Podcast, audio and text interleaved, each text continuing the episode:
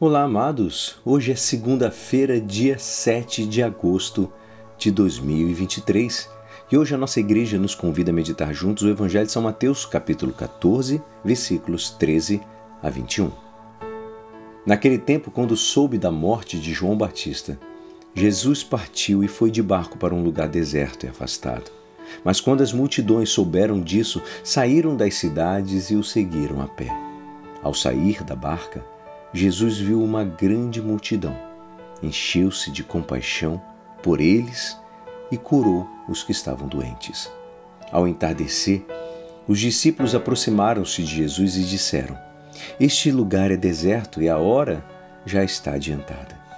Despede as multidões para que possam ir aos seus povoados comprar comida.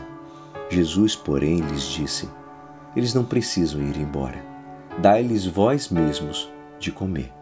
Os discípulos responderam: Só temos aqui cinco pães e dois peixes. Jesus disse: Trazei-os aqui. Jesus mandou que as multidões se sentassem na grama. Então pegou os cinco pães e dois peixes, ergueu os olhos para o céu e pronunciou a bênção. Em seguida, partiu os pães e os deu aos discípulos. Os discípulos os distribuíram às multidões. Todos comeram e ficaram satisfeitos. E, do, e dos pedaços que sobraram, recolheram ainda doze cestos cheios. E os que haviam comido eram mais ou menos cinco mil homens, sem contar mulheres e crianças. Esta é a palavra da salvação.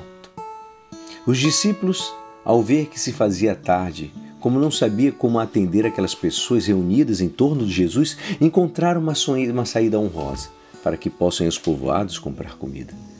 Não podiam esperar que seu mestre e senhor contrariasse esse raciocínio, porque é lógico, aparentemente prudente. Um ditado popular diz: aquele que deixa Deus fora de suas contas não sabe contar. E é verdade. Os discípulos e nós também, amados, não sabemos contar porque nos esquecemos frequentemente de acrescentar o elemento da maior, de maior importância da soma. Deus mesmo entre nós. Os discípulos fizeram bem as contas, contaram com exatidão o número de pães e peixes, mas ao dividi-los mentalmente entre tanta gente, eles obtinham sempre um zero periódico. Por isso optaram pelo realismo prudente. Ah, só temos cinco pães e dois peixes. Não percebe que eles têm a Jesus, verdadeiro Deus e verdadeiro homem entre eles.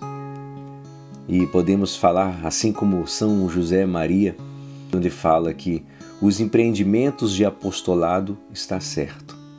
É um dever que consideres os teus meios terrenos. Dois e dois é igual a quatro. Mas não esqueças nunca que tens de contar felizmente com outra parcela: Deus mais dois mais dois. O otimismo cristão não é baseado na ausência de dificuldades, amados, de resistência e de erros pessoais, mas em Deus que nos diz: Eis que estou convosco todos os dias até o fim dos tempos.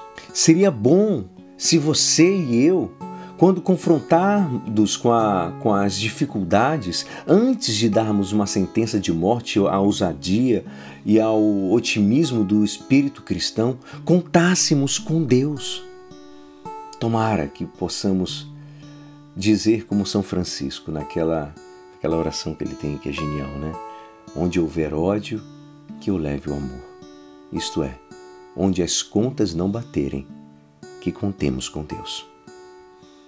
E é assim, esperançoso que esta palavra poderá te ajudar no dia de hoje que me despeço. Meu nome é Alisson Castro e até amanhã. Uma abençoada semana. Amém.